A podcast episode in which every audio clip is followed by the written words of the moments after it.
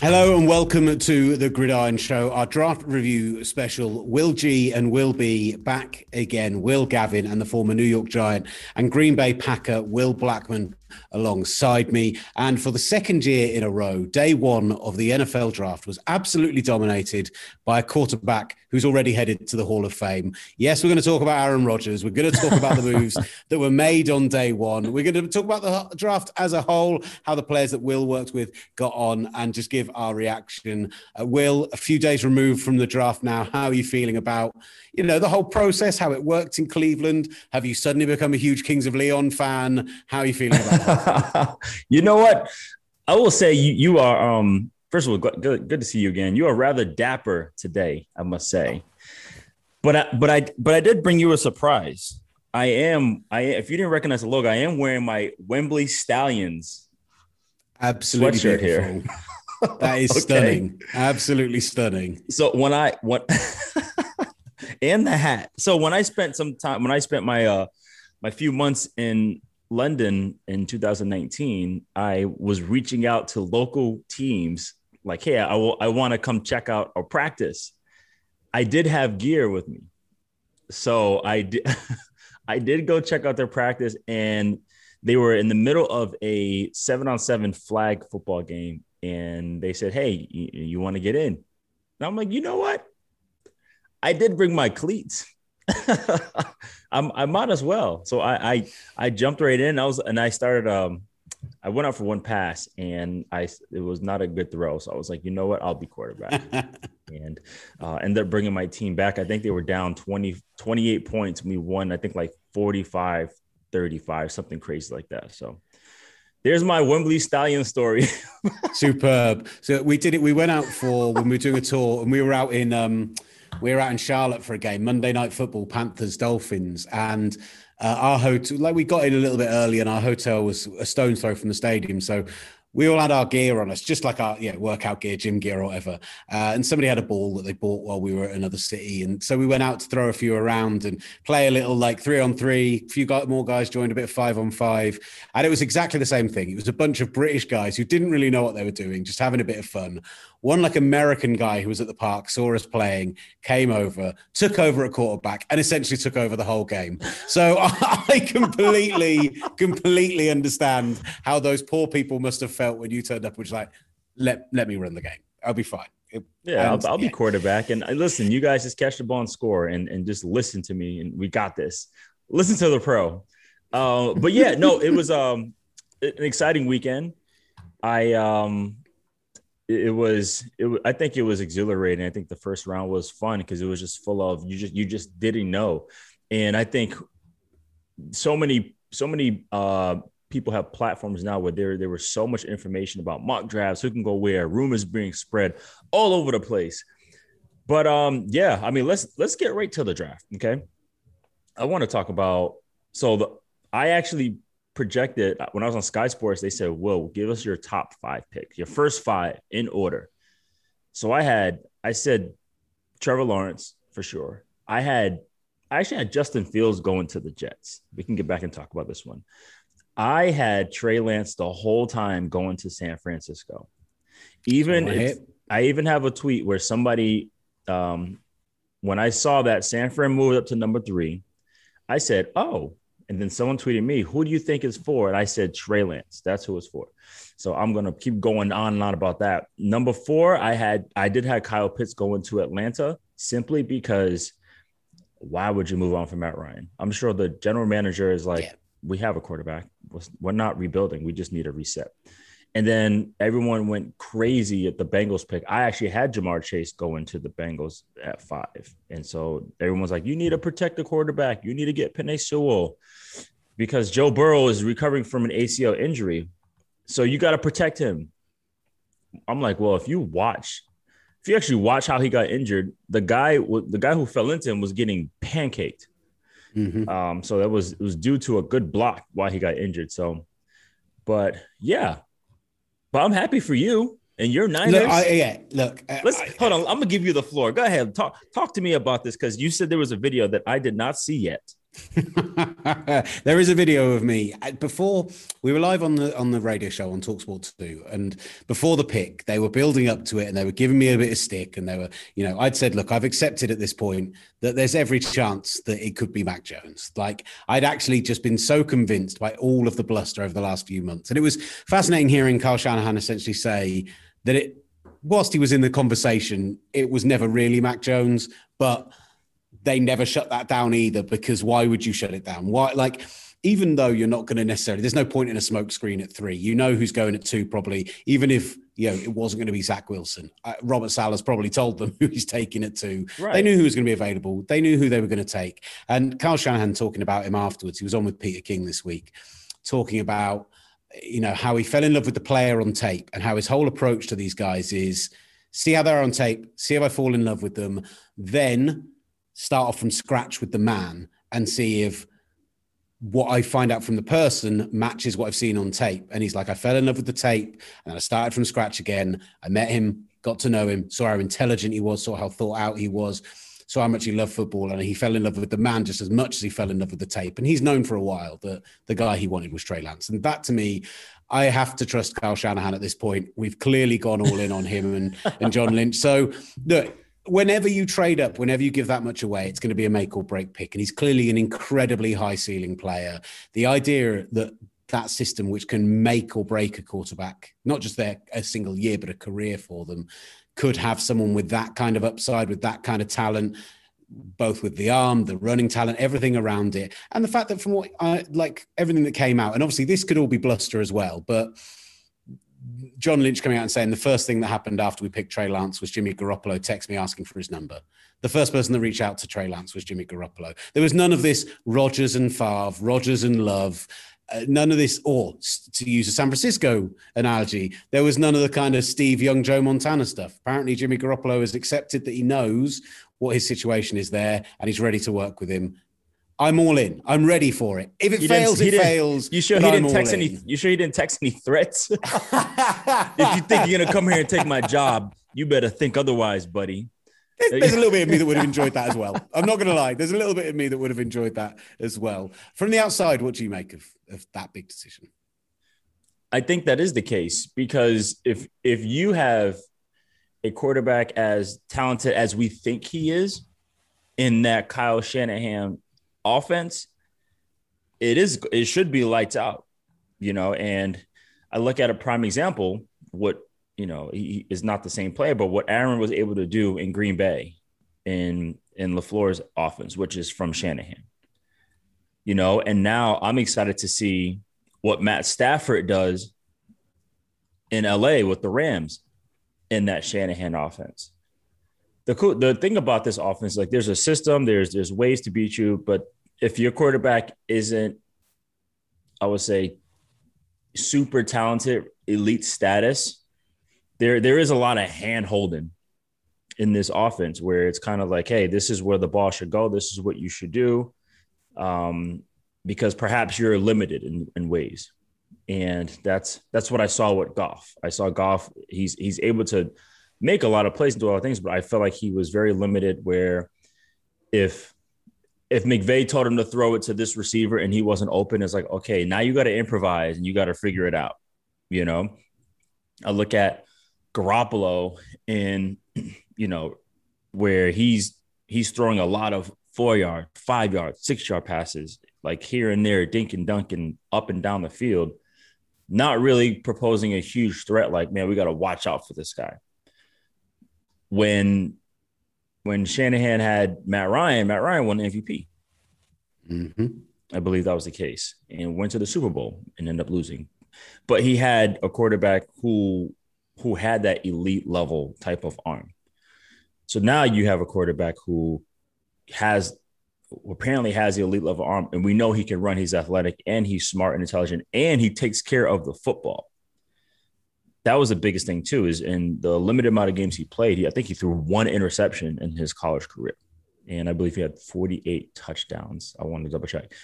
So I I think this is a great pick. And here's the thing: this this pick reminds me of the Trey Lance pick. Reminds me of uh, the Josh Allen pick, um, simply because right, you have the the smaller school, you know, not great competition, but high, huge upside and ability. But it's all about the situation you go into. And I think with Josh Allen, he went into the perfect situation. It's a really good defense. It's a really good team, really good coaches, really good front office, um, and a really good coordinator to really put him in position where he can flourish. Now Josh Allen just owns it. He he came into his own and he's he's going to be an MVP player soon. Trey Lance could not have gone to a better situation where he's he's getting San Fran's getting their defensive players back who they were all injured, and this you know no COVID restrictions. Um, you're you you bring back Trent Williams. You have a nice offensive line. You, you're getting more weapons out there, and you have a great play caller in Kyle Shanahan. So I think he is in an incredible situation where it's kind of like the, the sky's the limit for him. So I, I love this pick um, where, you know, it's different where you see Trevor Lawrence going to Jacksonville. We, we don't know what they're going to be. We, we don't know, you know, but that's why he went number one overall. But is, is it the greatest situation? No, but he's number one overall. Don't know what that's going to be. Same thing with Zach Wilson. We don't know. It's it's interesting. Zach Wilson, you've obviously got you've been talking about the Shanahan system. You know, Mike LaFleur goes with Robert Saleh to the Jets. So again, right. assuming that they can implement that system with relative haste, they got their left tackle last year. They have some weapons there. They went and got more of them in this draft. Like there are reasons to be excited about what they have on at least the offensive side of the ball in New York. The defense still probably needs a lot of work, but I thought Saleh did a brilliant job with the injuries last year to keep them at a high level. So does that right. translate? What do you make of the Jags? Trevor Lawrence is as slam dunk as it's come at number one in theory. Again, you have to see how it translates. How does a guy who's only ever lost two games in his entire career handle the fact that he'll probably lose two games in September? Uh, similarly, with like you know, with the coach there and with everything else going on there, it's a rebuild and they have to deal with that. What do you make of them then going with what is pretty much a luxury pick, bringing in a guy who I love, but taking a running back in the first round to match up with their quarterback when there are a lot of area, other areas of need on that team? Yeah, I think um, you you get a guy who can be explosive like a Alvin Kamara, you know, like a Christian McCaffrey. You know, you want somebody like that. You need a, a playmaker uh, that's going to free up space for everybody else. Yes, they have a running back now, Robinson, who you know he he did very very well last year, but who's to say that was due to uh, it depends on the situation. But I just like the fact that yeah, they went and got Travis Etienne because he was how people draft. You have what you need, and you always hear it: what you need and the best player available. And apparently, they wanted uh they wanted Toney, uh, who went to the Giants. Um, Urban Meyer came out and said that like that's who he wanted. Um, but I think this Travis Etienne pick is a situation where uh, he's going to get a lot of all-purpose yards, and it was just somebody that they that they needed to have uh, another playmaker on that side of the football. So there there are other needs, but it's like, hey, let's get our playmakers now, and then maybe later on in the draft we can find other other value um, where where guys can come through and, and do well for us. Look, I, there's lots more to talk about from the draft, but before we get to the rest of the draft, those first offensive players off the board, Carolina and Denver in particular, I want to mention Chicago trading up, Mac Jones falling, everything else there. You are a man who knows what it was to play football in the great state of Wisconsin, in the smallest town that can consider itself a major sports town, maybe in the world, certainly in the States. What do you make of everything that's happened over the last few days with? The reports that first came out with the idea that it was maybe a done deal going to Denver, that yeah, Rodgers wants out apparently. Is this all smokescreens? Is this all trying to, him trying to get his way, or do you actually think there's some legitimacy here? I have no idea what's going on right now in Green Bay. I don't know. Like for him to say that he he's disgruntled, there's a lot of it's just just a lot of rumors. He's disgruntled. He wants out. He's he first, you know, before all this years ago, he wanted Mike McCarthy fired because they didn't get along. Now he wants the general manager fired. Um, there's a apparently there's a new there's new uh, news out there that he called the Packers general manager Brian Gutekunst. He called him the Jerry Krause of the NFL. And for those who know who Jerry Krause is, he's the one. He was the general manager for the Chicago Bulls during the Jordan era, and kind of blew that team up at the end and got rid of everybody. And so he's comparing him, saying like that's what he's trying to do. He's trying to blow it up, start over, and put his own fingerprint on the team. That was like and that, and that was reported. Happy. No, no, listen though. This is reported from Bob McGinn. He said this was in a it was a group text that was leaked. This is from Bob McGinn. And I I've known Bob Bob McGinn from my playing days, and he Bob is the one where everything's off the record, right? He he's he, he's Mister off the record. Like nobody would know, and he's probably mic'd and bugged up. And me and me and Bob, we we got along, and we're we're still friends. But he just he used to just come up with the most with the craziest stories that just they're just head scratchers, and you just you just like where did he get this information from? Like is he just throwing out grenades and just hoping somebody lands on him? Like i don't know what is going on. So for th- for this is is just it's just wild. It's it's it's out of control. We are talking about a team who you can accuse him of wanting to blow it up or whatever else but uh, they've got an all pro left tackle an all pro wide receiver arguably a top 10 running back and then maybe even a top 20 running back sitting behind him the coach has gone 26 and 6 over two seasons. They were the top scoring offense last year. Like what this idea that Aaron Rodgers hasn't been supported seems mad to me. I, I, again, again, Will, I, I, I have no idea what's true and what isn't. It's just like anything. People people will say one thing and then it spreads like wildfire. You know, I, I so say it's kind of it's what happened recently with the whole Russell Wilson thing. Apparently, he wanted out and then everyone comes out and says like that was never true. That was never the case. You know he's like well if i did want to trade you know i would go to these teams. And that even made it seem more realistic like oh russell is fed up. Russell wants out. Russell's not being protected. Russell da da da da who knows? Yeah i think it's fascinating. I think it's going to be the biggest story to keep following and whether that's coming from Rodgers coming from inside the building who knows? But I will say, I will I will give Aaron Rodgers this amount of credit though. He definitely overshadowed the Tebow news of him wanting to come back and play for Jacksonville.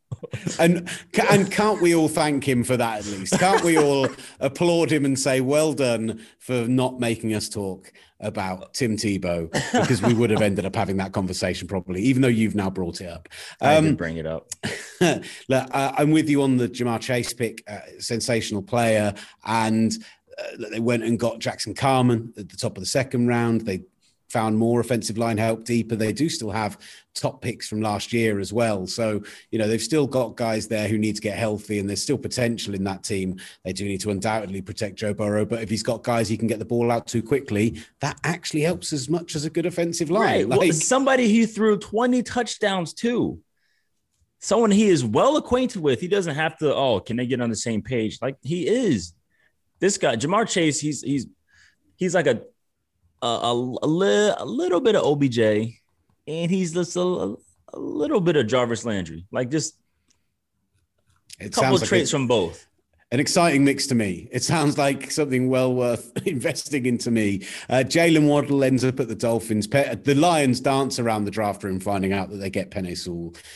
And then before we get into the fun with the NFC East and with the Bears as well, around 10 to 11, just tell me what you made of Jaycee Horn going to Carolina, Patrick Surtain going to the Broncos. You know, we see the first two defensive backs off the board, and both teams who we thought might go quarterback, and both teams who went, nope, I'm going to take our top defensive player on our board.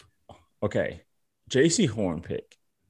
You are in the NFC South, where Atlanta, the Saints, and the Bucs have a slew of weapons that could put that can put points on the board.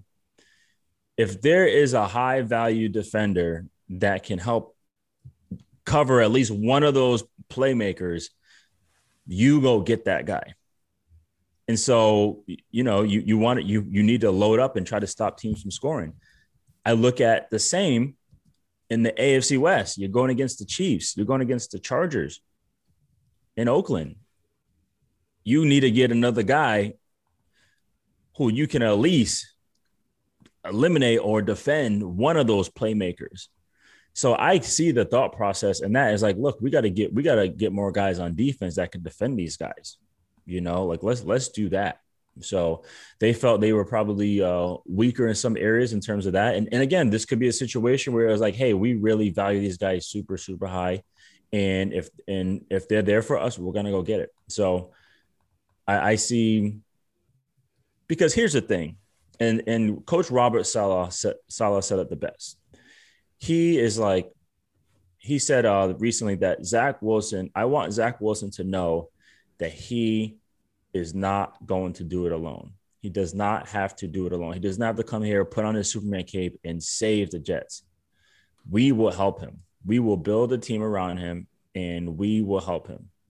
And that's the case here. Is like let's get more. Let's get more talent on the team in itself. Like no, it makes no sense to go up there and get a quarterback when we're still trying to figure out the other areas in our in our team. If we don't if we necessarily don't really maybe we do need a quarterback, but there wasn't a quarterback there that they wanted. Okay. If it wasn't Trevor, if it, if it wasn't Trevor or Zach, it was probably like, we're not, we're not, then we're out the quarterback play. Okay. So that's how I see it right there. So I, I like those two picks uh, going and, and, defense. And I think what I like about it as well is that, you know, people, a lot of people had Surtain going above Horn, but actually what you said about the division they're in and the fact that Horn is seen as the more aggressive player, the more the ball hawk, the guy who's going to bump guys off the line, a bit more in that kind of Richard Sherman mold, whereas Surtain is much more of the refined, you know, highly technical, has all the, the of those kind of coverage abilities, looks slick as anything they actually suit the teams and the locations they've landed in much better because of it. I kind of feel like we probably should have seen that coming rather than going the other way around, as so many of us did in our mocks. But that's what happens, though. That's what happens when everyone's they look at, in particular, things like that. They got to get a quarterback because they, you know, Elway went through 50 quarterbacks since Peyton retired. Um, so they they that's easy to look at, but right, you got you got to you got to find a way to defend those other guys. Otherwise, it's it's gonna be a long day. Uh, let's talk about then that that run 10 to 12 when at first of all at 10 the eagles move above the giants trading with the cow with the Cowboys of all teams, you know, screwing over one NFC East team by helping another in terms of Jerry Jones. They get DeVonta Smith, who many people liked more than Waddle, you know, Heisman Trophy winner, of course, this year. Immediately going to go in and probably be the number one receiver at the Eagles and take some of that pressure off the other guys there as well. And with the Giants knowing the wide receiver was off the board, Chicago go fine, right? The Giants are going to want out of that pick. Let's give them another first. Let's go and get Justin Fields. Let's give this GM and this coach one last chance to, to prove themselves now that they've got a quarterback who maybe has some talent. I mean, it's fair to say the ceiling, though, with Fields is, is higher than it was with Trubisky. Yeah, because that's the Trubisky pick caught everybody off guard. Um, that was the guy they were married to. That's what they wanted. And they went up and, and got Trubisky. So I figured it was this time around. They're like, look, not this time. We are we are not, they cannot, they cannot go wrong with getting Justin Fields. If it doesn't work out, then it's like, hey, at least they went and found out. If they didn't make this move and they went and tried to get other players to build around Andy Dalton, then they would look super crazy but this was really this was the this they had to do it. If you if Ryan Pace and Nagy wanted to save their jobs, this might have been the case. Now they're trying to put their jobs in jeopardy because they're already saying Andy Dalton is the starter. Cut it out, fellas. Cut the nonsense. Cut the nonsense. This is um this is ridiculous. Andy right, Dalton is the starter. Why? Like why? And we'll, we'll, you know we'll get into that. We'll get into these young guys. He's the red. He's not, the red rifle. Give him the respect he deserves. He took a yeah, uh, and that, and that, that rifle been... that rifle's out of ammo right now. Okay, so we he took a, he took a team who hadn't been to the playoffs in what like two decades to the playoffs for like six or seven straight years. There is some kind of respect that must be put on his name for that. But you're not taking a guy number 11 overall, giving up two first round picks to do it, and then going, yeah, but we're going to sit him behind Andy Dalton, who was the backup in Dallas last year. It's not happening. I guess so. I guess so. Where are we at? I love it. We were talking about the Bears at 11 and uh, that decision to move up to get Justin Fields uh, to make that pick. And that what we then see is we see Micah Parsons go off Rashawn Slater, Elijah Vera-Tucker. Some people thought that was a little early for him. I, I mean, I think he's probably the best guard on the board. And from a Jets perspective, exactly what they need. The, the left side of their line now looks absolutely superb. Right. And then Mac Jones. Mac Jones comes off the board to the Patriots as a fan, as a neutral, to see what Bill Belichick could dream up, even as a defensive guy, but what he and Josh McDaniels could dream up for a new style of quarterback, for a modern NFL quarterback, a guy that can do it all, the kind of guys we're seeing. Mac Jones is the first kind of immobile guy we've seen come out in the first round for a while. And yet they're getting a guy who everyone's ready to go, yeah, but he's statuesque, like, but he's like Tom Brady, so it'll be fine. Nobody's like comparing him to Tom Brady feels a little bit. Nobody is like Tom Brady. Nobody. And yet, that's the way it's now going to go. Like, I, I kind of, I don't know. I really thought that we were going to see Belichick try and get for Justin Fields or one of the other kind of more exciting, more kind of diverse quarterback skill sets out there. And uh, but that doesn't, doesn't always mean. But my thing is like with with all these mobile quarterbacks, it, that doesn't necessarily mean that it's going to be a, a great fit. You know, at the end of the day, the pocket passer still rules. Okay. Mahomes is an anomaly. He can, he's one of one. He can run around if he wants to, but he can sit there and sling the football wherever he wants. You still need to be able to sit there, read the defense, give your guys time to get open, move around the pocket, and figure it out. It's a lot and, of Seahawks fans right now who are going, "Oh, what about Russell Wilson?" That's my Russell Wilson. No, fan. Russell Wilson. He he has the ability to scramble, but he doesn't scramble unless he needs to. But he is more than capable of sitting there and delivering the football, which is what he does. So the ones that want to run around and do all kinds of crazy stuff like that, like that doesn't that doesn't fly so long. Like it, it like I look at someone like Lamar Jackson, it's great all year, and then when it's time for him to sit there and he has to he has to actually deliver, you know, and and be accurate and make plays to his receivers. It's guys like, hey, you know, we're gonna stop you from running, and we hope you beat us with your arm. We will take that bet. We hope you beat us with your arm. So, you know, if you can sit there and and I mean, right now you look at um, at the Chargers. You know, Herbert, he he sit there and delivers. Josh Allen is more capable of running around. He's probably people don't give him credit, but he's one of the most athletic quarterbacks um, in the NFL, and he's able to sit there and deliver. He does have that rocket launcher in his arm as a gift, but the fact that the quarterback needs to be mobile, I don't. That is not the case. It's it's a it's a bonus, but you still have to stand there and deliver. Uh, let me ask you about another guy I want to talk to you about from the first round, Will. And he, one of my, I think he was my favorite edge rusher in this draft anyway, based on tape alone. But when you start to hear more about his story, and when the NFL put out that video about his story last week, about where his name comes from, about his family moving over, uh, you know, his mum working three jobs to put him through school for him to get to go to college. And you got referenced in the video, Will, as a Rhode Island guy. Kwity Paye's video from the NFL talked about how, you know, you were the first person out of Rhode Island to get drafted in how many years? I'm sure you know. I don't. I don't um, know. I don't keep um, track of those numbers. I don't know. I let everyone else do that. I just. But from my perspective, the Colts go and get this guy. I think he's a need. I think he's a great player, but also what British sports fans who don't know the NFL so well, who don't get excited about the draft because of all of its multitude of meanings, what they want to hear are these stories. They want to hear the guys who have picked themselves up by the bootstraps, carrying their whole family to, you know, prosperity off the back of this, wouldn't have gone to college normally if they hadn't been for football, get into a pro team, buy their mum a house or a car. Like these are the guys that they love. And so I think Kwity Paye for me has been that story from this year that people have really latched on to. And not only that, but he's a great football player on top of it all. Yeah, no, it, it's cool. You know, he, um, I actually met Kwity, um, I believe he was an eighth grader and I spoke to his school and spoke to him just about, you know, I knowing he wanted to play football. I know I met him first. I spoke to his school, then I actually met him at Hendricken.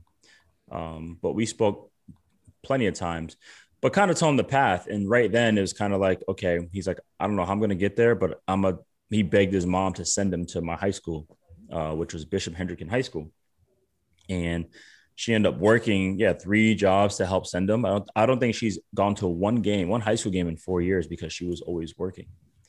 And he was like, Look, if you send me to this high school, I promise I will get a scholarship. That is a bold promise, especially coming from Rhode Island, which it is a rare case. It's the smallest state in the United States. And it's very, very rare. And the fact that he held on to that promise and then and did that and then for the sake that he went on and end up being a first round pick because the biggest thing for him was he didn't he just didn't she worked way too hard and he wanted to help her with that. And um, obviously the story is way deeper uh, going back to you know them escaping uh, all kinds of violence in africa. Um, you guys can check that out. Just go to nfl.com or Kwity's page uh, on social media. It explains all that stuff. And it, it was just it was cool, man. It was i am just really happy, excited for him, man, and um, he's blazing a, a, new trail, and and and it, this is awesome. And it's interesting, like people, some people weren't happy with the pick because his his sack production wasn't huge, but he's he's one of the most athletic and versatile defenders in the entire draft. Um, he was a he was an All American running back in high school, uh, who also played defensive end. And I I did speak to I spoke to a general manager Chris Ballard after the pick. I texted him. I said, "Listen, make sure you take care of my guy." And he's like, "Kwity is the exact kind of person we want on this team. He fits mm-hmm. with everything that we're trying to do." Um, from a physical and uh, character standpoint, so this is this was their guy. This is what they wanted. So this this is really cool. That is a huge part of it as well, because not only are you looking for great talent that's going to improve your team. But we see it time and time again. Guys over the years who have been that great talent, but then flamed out because of character concerns, because they've not been able to make the step up. And and the NFL do a lot, like through whether it's through like the rookie symposium or I think they saw what was happening with the NFL, which for a long time, which was you know how short that the career span was, and then the number of the percentage of guys who ended up off the back of it become being broke after like three years after being out of the league. It's an astonishing percentage of, of players that it ends up being the case for. And so they have done a lot more in recent years, but how much is that character side of it? Like, I think I, I think as players that are already in the building, not only when you meet a guy for the first time and it's clear that they're a good guy, but also like if you're sitting there and you see somebody picked in your position group or at a premium position for your team and you're excited for them to come in the building and then they end up being just not a particularly nice human being. I don't know. How do you deal with that kind of thing? Um, you know what? It's it's a matter of well, if they first, how are they how, how are they with me, right? When I meet somebody new, someone could be like, oh, you know, this person could you gotta watch out. This person can act like this. I said, well, let me find out for myself. And are they treating me with respect first and foremost? You know, um, and then I look at how they treat other people as well. And eventually, especially in a profession like that, you will be humbled in, in one way or, or another. Uh, whether it's due to performance, whether it's in the game, whether it's something like you, you will get humbled um, in, in that case. So I never I'm I'm so I don't know. I'm different in terms of my mindset. I don't I never take anything personal because I I really don't care. But uh, so uh, to, man, to be as thick skinned as you. Yeah, you got to you. I have to be, man. It's especially playing in the NFL. It's so cutthroat and it's so just you just never know with with anything. Um, and and I'm glad I'm glad I brought up the cutthroat part because you know, I was on social media talking about what's going on with Aaron Rodgers, and you know, people brought up just, you know, why why does he want to move on? Why is he being selfish? I'm like, look, guys, and sure, you can apply this to anything in life, but the the business, these teams are about the logo on the helmet. These these teams aren't they're not all in on these on the players. It, they're all about the organization. They're all they're always thinking about the future, always thinking how to save money, always thinking how to get better. But sometimes better doesn't necessarily mean on the field. Better just means overall as an organization from a financial perspective. Anything is possible. I've seen I've seen, you know, Brett Favre get forced his way out. He just took us to the NFC championship game. You know, the Niners part away with Montana. They moved on from him because they wanted Steve Young. Colts moved on from Peyton Manning because they they wanted Andrew Luck. Um, the Chargers moved on from Drew Brees because they wanted Philip Rivers. They weren't sure about Drew Brees' arm. Um, speaking of the Chargers, Marty Schottenheimer got fired after going 14 and 2. It is the decisions are crazy. You just never ever know. So it's um that's why nothing surprises me, Will G, man. It's it's nuts. what into those terms as well, like a lot of people will say, like what the reaction is from an individual because there's a lot of talk about going into a building what it is for the rookies and how they react but actually like in the same way as for those guys if you're sat there and you see a first round pick coming at your position who is going to be challenging you for your job on the team it's also not just about what that player comes in and does it's how you react to that it's whether you're the kind of guy that goes right bring it on i'm ready right. for it or whether you're the kind of guy that goes, "Oh no, don't like this, not happy with it," and shies away from it. And how fragile is the ego, and how hard is the work ethic to prove yourself? Well, in in this case for Aaron Rodgers, he's probably just like, like we're so close. Let's just keep building, keep building. We're so close. He doesn't feel threatened in terms of ability. He's he's probably uncertain because he's like, we're so close. We need to keep getting ammo to go ahead and win this thing because we're so close.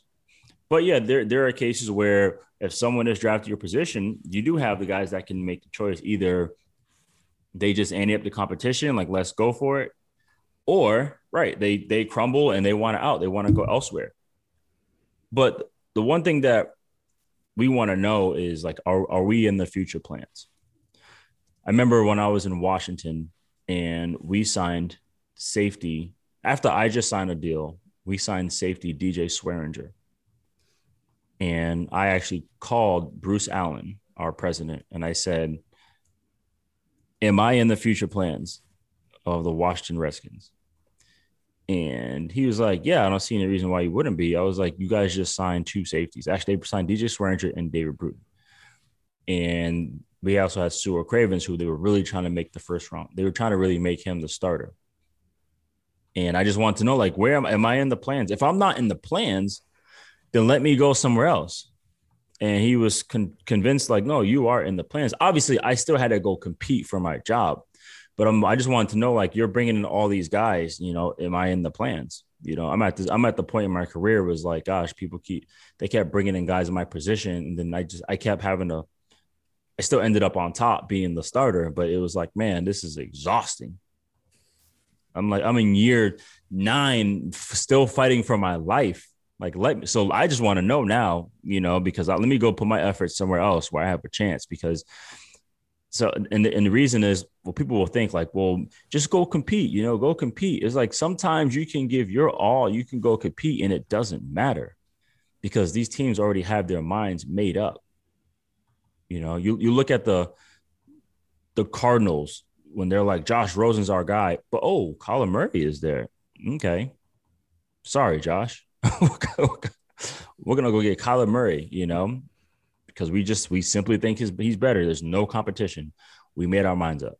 What about um? So turning our attention to uh, actually the guys that you you worked with uh, going into the draft. You saw Elijah Molden end up going to the Titans, uh, Paulson Adebo going to the Saints, both in the third round. Keith Taylor ended up with the Panthers in the fifth. How do you feel about those picks? How are those guys feeling about it? Have you spoken to them?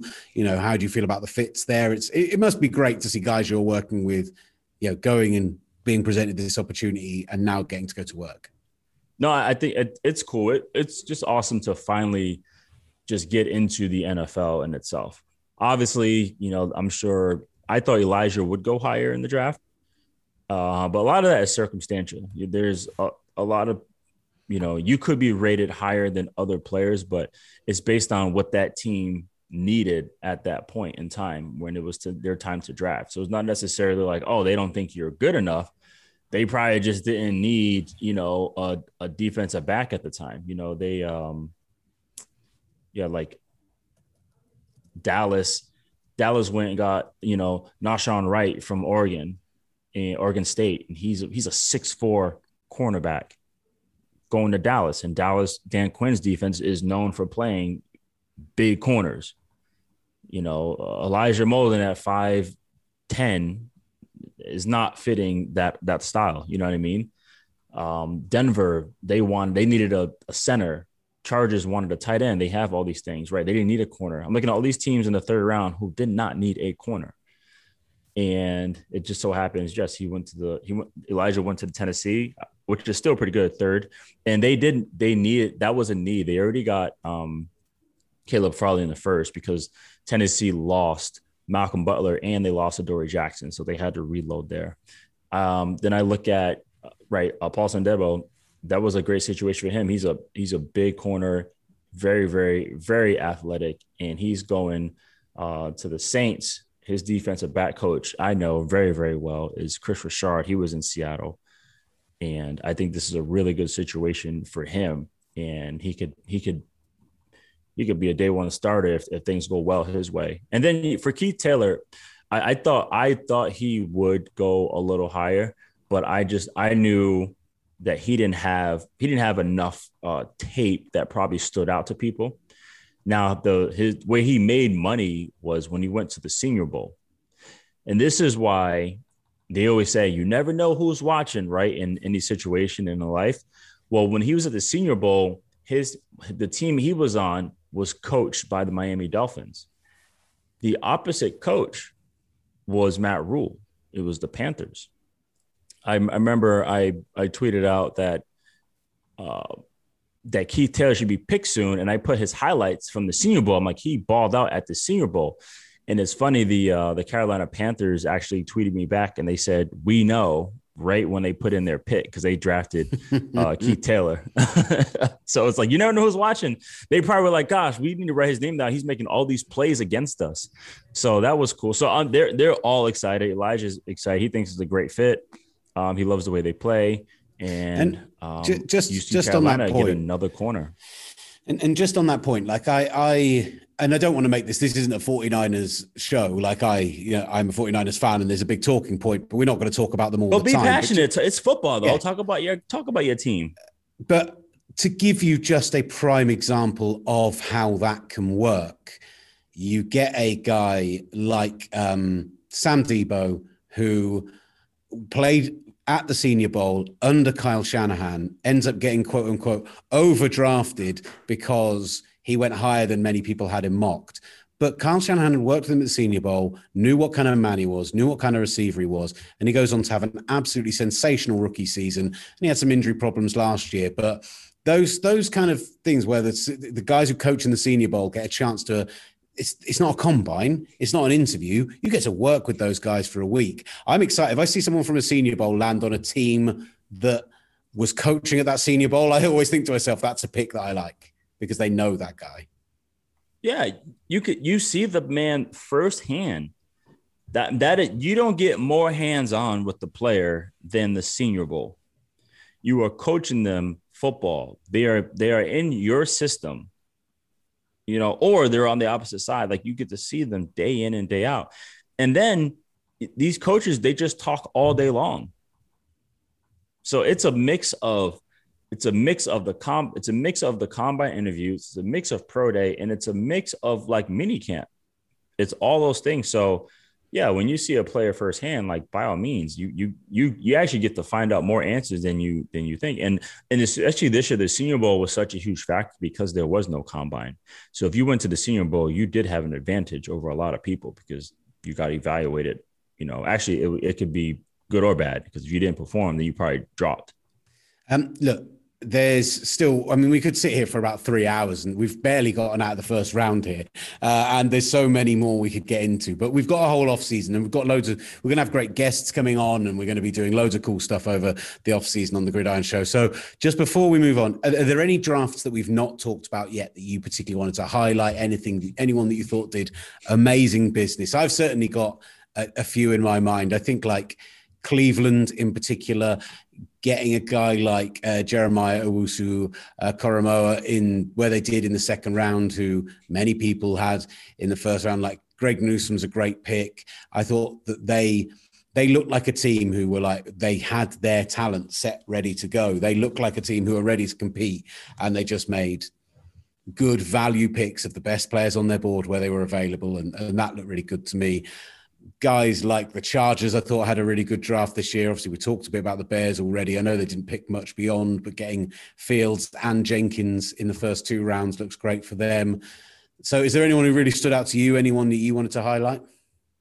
You know, I like um, I like I like what Dallas did in getting uh, Micah Parsons. Um, that was an important pick because, I mean, Dallas they're they're gonna they lost two linebackers and Michael Michael Parsons, he he fits in that realm of that new of that new breed of linebackers where they're running four fours and four threes and can just go all over the place. He's continuing on that that linebacker you from Penn State type of tradition, and he's he's that guy you need right there in the middle to just wreak havoc and take care of everything. So I really love what they did there. They went and got Kelvin Joseph, who a cornerback from Kentucky, who's just you know really, really good playmaker. And then they in the third round, I'll finish with him. They got you know Osa Odighizuwa from uh, the D tackle from UCLA.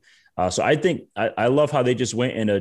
I mean, their first one, two, three, four, five, six, six picks was defense. Okay, so they're, they're letting you know we are, we need to build some depth on the defensive know. end. Yeah, we got we know what's of, wrong. Yeah, we got plenty of stuff on offense, but they went and they went and racked up on some defensive guys. And then there's this this kind of a sleeper pick here. Um, uh, Simi Fehoko, the the receiver, hybrid receiver from Stanford, uh, ran four threes, four fours.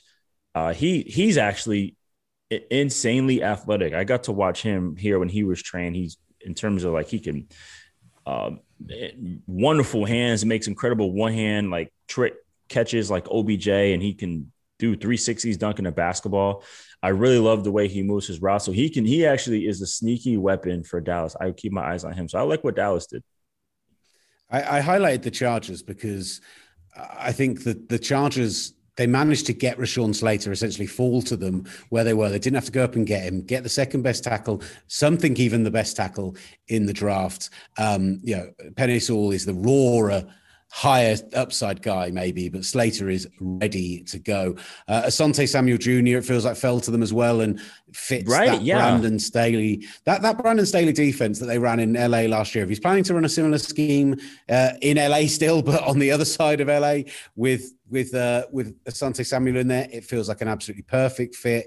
And later on in the draft, they got a guy like Josh Palmer who suits them really well. Like I I thought I loved everything they did. I, every pick that came out for them just felt like a, a bit of a home run. So there's there's a few guys that I think yeah. did, had a re- I thought really the, um, days.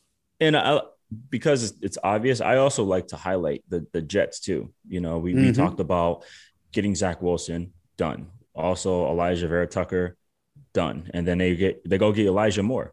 You know, I think that was just those three, and they got Michael Carter from North Carolina one, two, three, they went offense, and those are those are really, really like day one. Those guys can play right now type of picks um, that they can plug in there. So I, I like I like what the Jets did. They, they're they're building. They went not only did they get their quarterback, but they got talent around him, like they said, to help him out. So I like that right there. Those I think those are good moves. I don't think we're going to be first on this bandwagon, but let's say that we're going to th- see the Jets, I reckon, as the most improved team in the NFL in, in 2021. I think that's a, a potentially an easy pick. I could see if you want to go from a team who we thought weren't going to win a single game in 2020 at one point until we got right to the end of the season. They could easily be a six, seven, eight win team this year, which might not sound phenomenal, but is a big improvement. Trust me. Listen, me. they're the most improved by simply getting Robert Saleh. Period. Done. Coach of the year just by taking that job. You know I'm going to agree with it. So uh, um, we, we now are we now are a few days removed from the draft. I guess again, like everything, I feel like we shouldn't have to caveat it, caveat it at this point because it's been true for everything. But it's a very different year to every other year, so maybe it won't be the same. But for those rookies who are going in now, mini camps on the horizon, you know, uh, OTAs and everything coming up what is this next couple of months like? What was it like for you going through this, and and what do these guys need to do to make sure that they're not just picked, but they're still in the NFL and starting come first week of September? Yeah, the, the biggest thing for these draft picks is my recommendation is number one, you need to go dark. Turn your phone off. Okay. Just just these three days, it's not it has nothing to do with anything outside of your mission in football.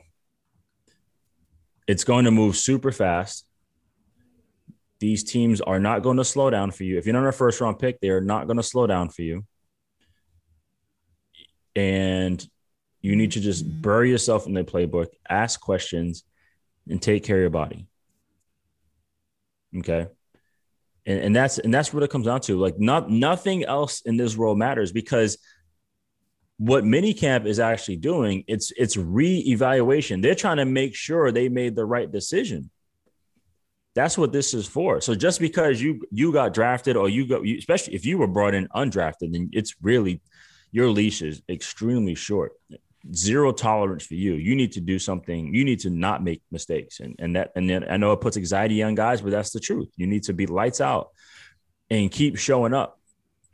Especially if you weren't drafted, you better run the fastest, no matter where it, where you what you're doing. Honestly, and I mean, I've I've had players who I was drafted with, drafted before me, that did not make it to training camp because they were like, "Oh, this guy was not who I thought he was." So that's what this is. Like no, nothing else, nothing else matters on this on this weekend.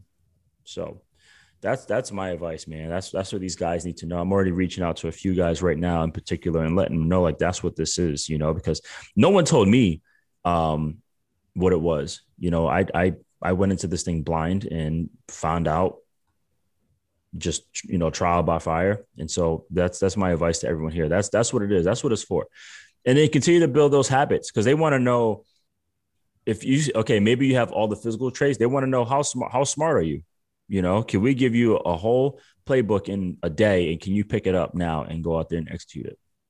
You know they're to find out. There are some guys who maybe weren't as physically gifted but they're like hey i can retain information and and play football. There are guys who probably stood out at the combine maybe some guys who didn't, the guys who didn't stood out in the combine, they're the ones like, okay, and but in a football setting, I could play ball.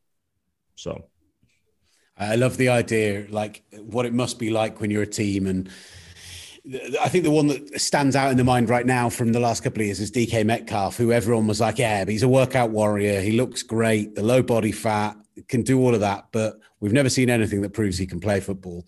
Uh, it must be the first day in training camp when they actually see what he's like out on the field and just be like, yes, come on, we've absolutely nailed this. Oh yeah, no, but yeah, when you see a guy going off, you're like, great. But I think it's even cooler when you see like someone undrafted make plays, and then that's where those scouts really pout that pat their backs, like, say, I knew I found this guy. So, yeah, I'm sure you'll be hearing a lot of regional scouts going, "Told you, told yep. you," over the next yep. few days. Um, Will, it's always good fun. I loved breaking down the draft. We've got a really fun summer of stuff coming up as well as we do build up into OTAs and up into mini camps and everything else that's going to be going on because we're going to be speaking to special guests. We're going to be getting people's stories from them. We're going to be speaking to people around the league, uh, talk, discussing and reacting to the news as it comes through as well. Will's going to be with us every week. I'll be here every week. I think you care more about Will B than Will G. I'm not. Gonna lie, that's not true. You're a local. I'm okay with it. I'm okay with it. It's why I dress to impress. I've got to have something to hook it onto. Um, do go and give the podcast a rating and a review. It helps more people find it. Share it on social media. Tweet us and tell us what you liked about it, what you didn't like, what you want to hear more of, because we just want to hear from you. Yeah, we're trying sure to get better. Becomes it's got to be it's appointment listening. That's what we want. We want you Hold to say, us accountable for every week. Yeah, hundred percent, hundred. Coach us up. Make sure that we are when we get to the point where we're hitting the season that we are ready to take starter snaps. That's the point. Yeah. And and please ask ask questions at, at our on our Twitter or Instagram, and we will write those down and try to answer them um, on our show. So yeah, do that. Keep everything interactive and engaging, and, and it'll be super fun. Beautiful, great stuff, Will. Good man. Thank you so much for listening. This has been the Gridiron Show.